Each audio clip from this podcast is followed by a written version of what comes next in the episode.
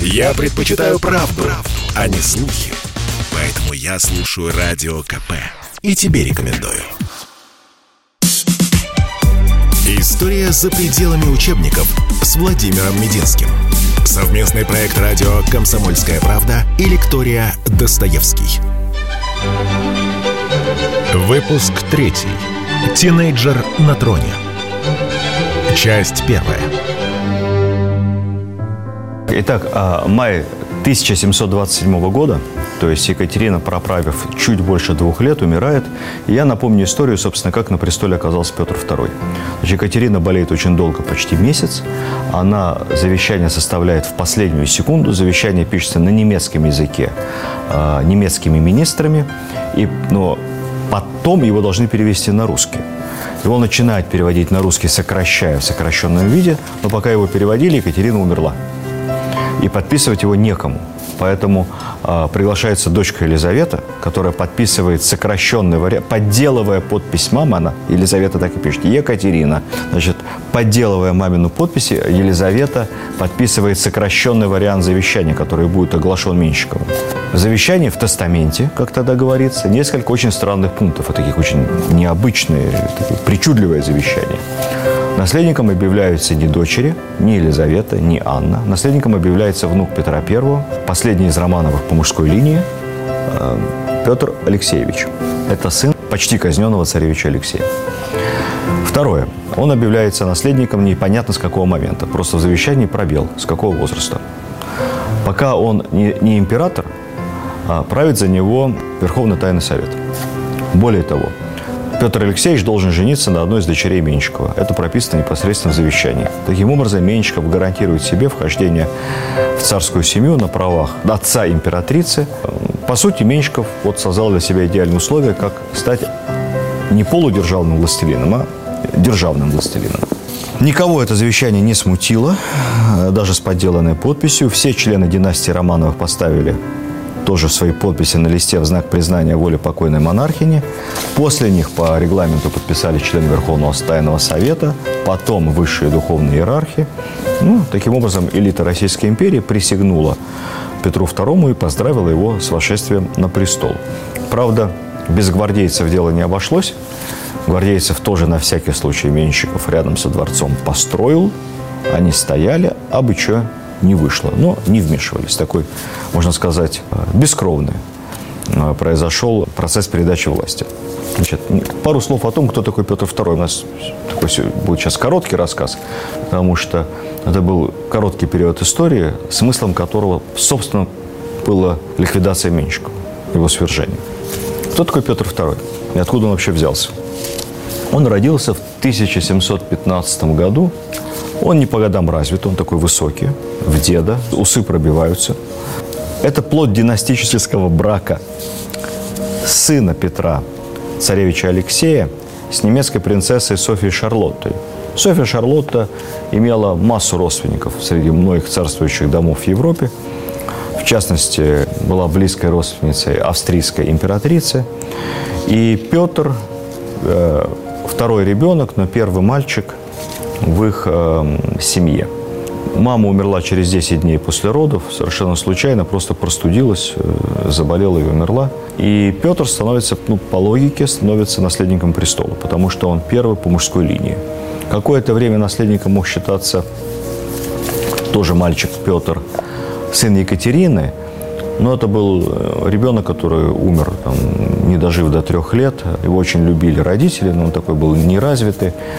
И, в общем, Петр II единственный наследник законной по мужской линии. В принципе, он должен был быть возведен на престол еще до Екатерины I, но вот так получилось.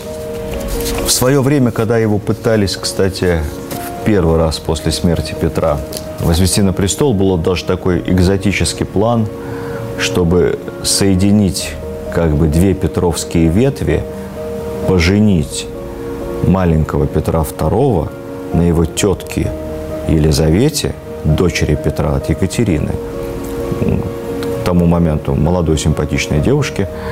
И вот таким образом внук по одной линии Петра станет мужем дочери Петра по другой линии. Тем более, что Елизавета Петру очень нравилась всегда. Вот в одном из э, хороших сериалов отечественных эта тема влюбленности Петра в Елизавету всячески развивается. Но, в общем, ничего из этого не вышло. Такой очень экзотический план. Все-таки Елизавета была на несколько лет старше Петра, а Петр к моменту этого плана ему было 10 лет. Ну, в результате он становится императором. Рассказывать о его правлении по сути нечего, такая карусель интриг и вседозволенности. Смысл свелся к тому, что буквально через три месяца после восшествия на престол Петра он свергает Менщикова. За три месяца Менщиков, казался, добился всего. Он, наконец-то, стал генералиссимусом.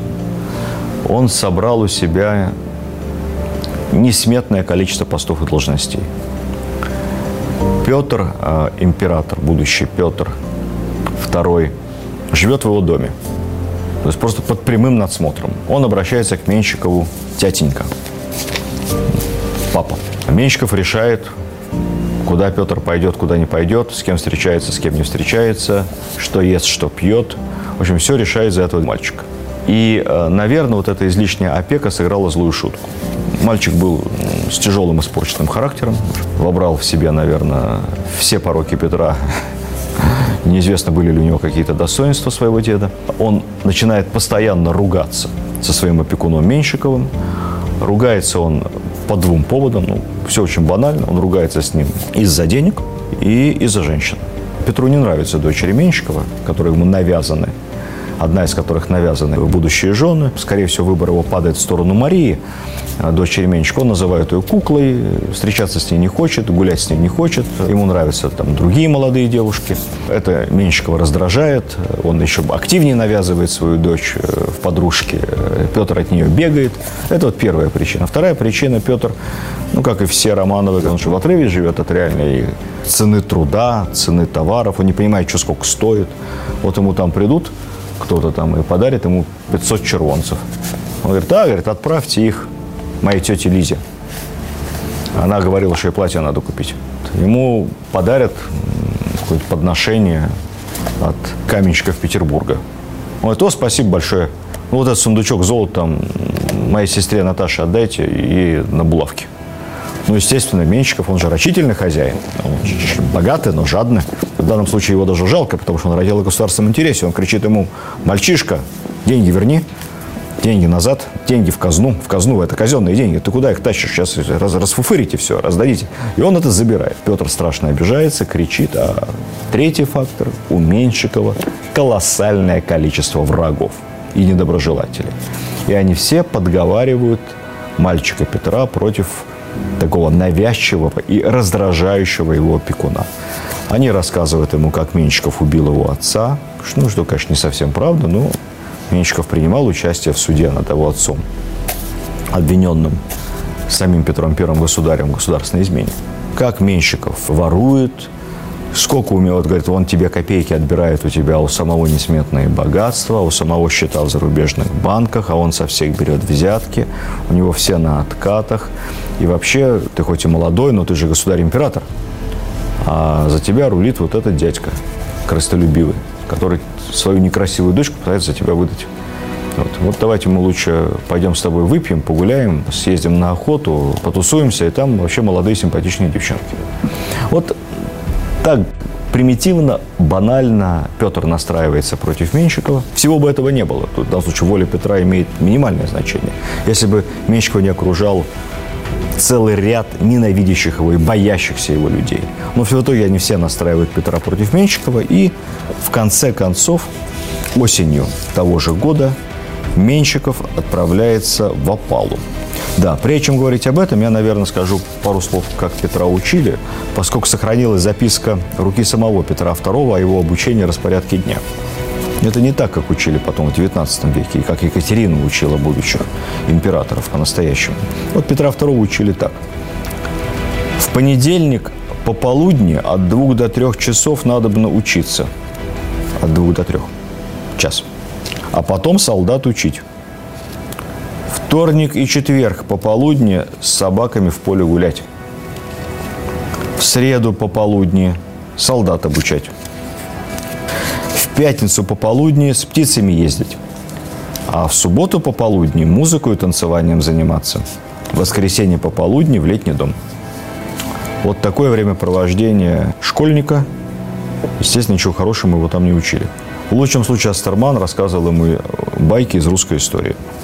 Далее, в сентябре того же 1727 года, через несколько месяцев после вошествия на престол, Петр II официально уведомляет Верховный Совет и Гвардию, что отныне все указания им будут подписываться и отправляться им лично, а не Менщикову. То есть он фактически дезавуирует своего верховного опекуна. До этого он издает целый ряд указов. Очевидно, эти указы пишутся, опять же, недоброжелателями Менщикова, а Петр их подписывает. Это такое поэтапная опала. Сначала следует указ о переезде всего царского двора с Васильевского острова, где живет Менщиков, и об отъезде туда всех, собственно, царедворцев Петра II. Отдельный указ о домашнем аресте Менщикова. Потом о замене коменданта Петропавловской крепости. Это очень важный указ. Этот человек был лояльный Менщикову, который контр... крепость контролировала с военной точки зрения Петербург. И затем поступает специальная записка Астермана о судьбе Менщикова, которую Верховный Совет рассматривает в присутствии царя, после чего следует указ о ссылке Менщикова в Березов. История за пределами учебников с Владимиром Мединским. Совместный проект радио «Комсомольская правда» и лектория «Достоевский». Выпуск третий. Тинейджер на троне. Часть вторая. Александр Данилович заканчивает свою жизнь в ссылке на территории нынешнего Ханты-Мансийского округа. Именно там находится поселение Березов. Сам царедворец потом с горкой иронии вспоминает, что когда-то он плотничал вместе с самим великим плотником в стране, с самим Петром, и говорит, с простой жизни я начал, простой жизнью и закончу. Вспоминает он, как плотничал вместе с Петром, потому что в Березове у Менщикова нет дома, и ему пришлось срубить себе избу собственными руками, вспомнив навыки. Потом он срубит себе и небольшую церковь, в которую будет ходить молиться каждый день, благодарить Бога за то, что тот спустил его с небес на землю, спустил его с той недосягаемой высоты, на которую вознесся бывший торговец пирожками. Менщиков умрет от оспы 56 лет – и будет похоронен у алтаря той самой маленькой, построенной его собственными руками деревянной церквушки. Спустя много лет разлившаяся река смоет могилу, и мы сейчас не знаем, где был похоронен Менечков. Его дочь Мария, та самая, которая должна была стать императрицей, переживет отца ненадолго. Менечков сам умер в ноябре, кстати, в день своего рождения. А его дочка Маша умрет через месяц, в декабре, и тоже в день своего рождения, в день своего 18-летия. Меньшику останется еще дочь и сын, сын тоже Александр и дочь Александра. И буквально через два месяца после, сразу после смерти Петра II их вернут из ссылки. Они оба вернутся в Петербург. Александр поступит э, на военную службу в гвардейский Преображенский полк, дослужится до генерала, проживет достойную жизнь. Дочь Менщикова выйдет замуж за родного брата Берона, того самого Берона. Брат Берона, говорят, очень любил ее и горевал, когда она умрет родами. Вот так соратник Петра Великого, строитель Петербурга, военного флота, новой армии, всесильный царедворец, собравший колоссальное количество титулов, генералиссимус, оказался в конце своей жизни в гораздо более плачевном, тяжелом состоянии, чем он начинал – и осознал, что он на самом деле никто, что он всего лишь раб, холоп, мальчишки государя императора, который может росчерком пера или мановением руки превратить его обратно в пыль. Может уничтожить всю его жизнь. Мог и, собственно, уничтожил. А чем занимался Петр II после того, как он сделал в возрасте 12 лет главный поступок своей жизни, уничтожил Меньшикова? Чем он занимался до смерти? Гулял. Петр II э, попадет под влияние семьи Долгоруких, старинного княжеского боярского рода. Его лучшим другом станет Иван Долгорукий, который имел просто какое-то магическое влияние. Юноша несколько годами старше Петра. Станет лучшим товарищем, наперсником, сотоварищем по пьянкам, гулянкам, охотам. Они переедут в Москву, переедет весь двор в Москву и фактически на год с лишним столицей э, Российской империи станет. Это официально никак не провозглашалось, но так было принято. Где царский двор, там и столица. Фактически на целый год столицей Российской империи опять станет Москва. Петр II в Москве полностью отстранится от любых государственных дел. Вообще за все время своего правления этот юноша побывал на заседании Государственного совета один единственный раз. Все время в Москве он будет посвящать исключительно охотам, увеселениям, компании Долгоруких, в компании своей любимой сестры Натальи и в компании дочери Петра Елизаветы, своей тетки, в которую, опять же, если верить нашим сериалам, он был страшно влюблен. Долгоруковы получили огромную власть после опалы Меньшикова, и фактически все вот властные полномочия Меньшикова перешли к клану Долгоруких. Кстати сказать, забегая немного вперед, скажу, что эту семью ждало чудовищное, страшное, может быть, какое-то немыслимое наказание. Какая страшная судьба у почти всех членов этого могущественнейшего а, клана времен Петра II. А, они все получили высокие должности, стали членами Верховного Тайного Совета. Сестра Ивана Долгорукова, лучшего товарища теперь, государя-императора, тут же была провозглашена невеста императора сразу же. То есть не дочка Меньшикова, а сестра Долгорукова. Они обручились. Ну, кстати, символично, что после обручения Катя Долгорукая села, соответственно, в карету. На карете было уже корона. Она отъехала чуть-чуть от места, где проходило обручение. Карета за что-то зацепилась, подскочила, и корона с, с дверцы кареты упала прямо в грязь. Вот так же пойдет потом в грязь весь клан Долгоруких. Это действительно будет очень трагическая и жуткая история. Что в это время происходило в Петербурге, когда весь двор из столицы приехал в Москву? Ну, Петербург пришел в запустение. Дворцы ветшали, брусчатка зарастала постепенно травой. Говорят, что по улицам Петербурга по ночам бегали волки. Петербург спас э, энергичный губернатор, э, граф Миних – его отправили в Петербург как бы в ссылку, да, но будучи там в ссылке, он как раз затеял масштабные благоустроительные работы, строил здание 12 коллегий, достроил Петропавловскую крепость, укреплял Кронштадт. В общем, много и активно занимался городом, и этот активный градоначальник фактически, можно сказать, спас наш город, потому что если бы городом не занимались полтора года, он пришел бы в, в полное запустение. Миних – это тот самый Миних, будущий фельдмаршал, который знаменит своей яркой фразой Фраза звучит так. Русское государство обладает тем преимуществом перед другими, что оно управляется непосредственно самим Богом. Иначе вообще невозможно понять, как оно существует. Ну, надо сказать, что человек, который служил при многих европейских дворах, был и полковником прусской армии, и генералом польской армии, и потом, соответственно, русским фельдмаршалом, имел возможность сравнивать и действительно не мог понять, как управляется Россия – кроме как Богом напрямую. Флот за время правления Петра II, главное любимое детище его дедушки, пришел в полнейшее запустение. Сам Петр II в море не ходил, мореплаванием не увлекался, все это было ему совершенно неинтересно, и говорил он дословно следующее. Вот когда нужда потребует употребить корабли, я пойду в море. Но я не намерен гулять по морю, как мой дедушка. В общем, если бы Петр II проправил подольше, скорее всего, русского флота бы не было. Дело в том, что в те времена срок службы кораблей был очень небольшой. Примерно как сейчас у хорошего автомобиля. Если каждые 2-3 года не проводить капитальный ремонт. Вот ремонт тогда назывался он там тимбировка, английского тимбер – это означало постоянную частичную замену сгнившей подводной части. Для понимания, знаменитый Петровский фрегат «Штандарт», спущенный на воду в 703 году, прослужил 16 лет, при этом пройдя одну темперовку. Вот если бы он темперовку не прошел, он бы и 16 лет бы не прослужил. Климат Балтики делал срок службы наших кораблей короче, чем в Англии, чем в английском флоте. И если на момент э, смерти Петра Балтийский флот был довольно внушительный, это 36 линкоров, линейных кораблей, 16 фрегатов, десятки галер и сотни судов меньшего водоизмещения, то в дальнейшем такого темпа строительства новых кораблей не было. Ремонт, темперовка были прекращены. И постепенно наш флот просто-напросто гнил. Вообще боеспособность флота сокращалась в разы. Спустя три года после смерти Петра шведский посол с радостью доносил своему правительству. Русский флот приходит в прямое разорение – все старые корабли сгнили, так что более 4-5 линейных кораблей одномоментно вывести в море нельзя, а постройка новых прекратилась.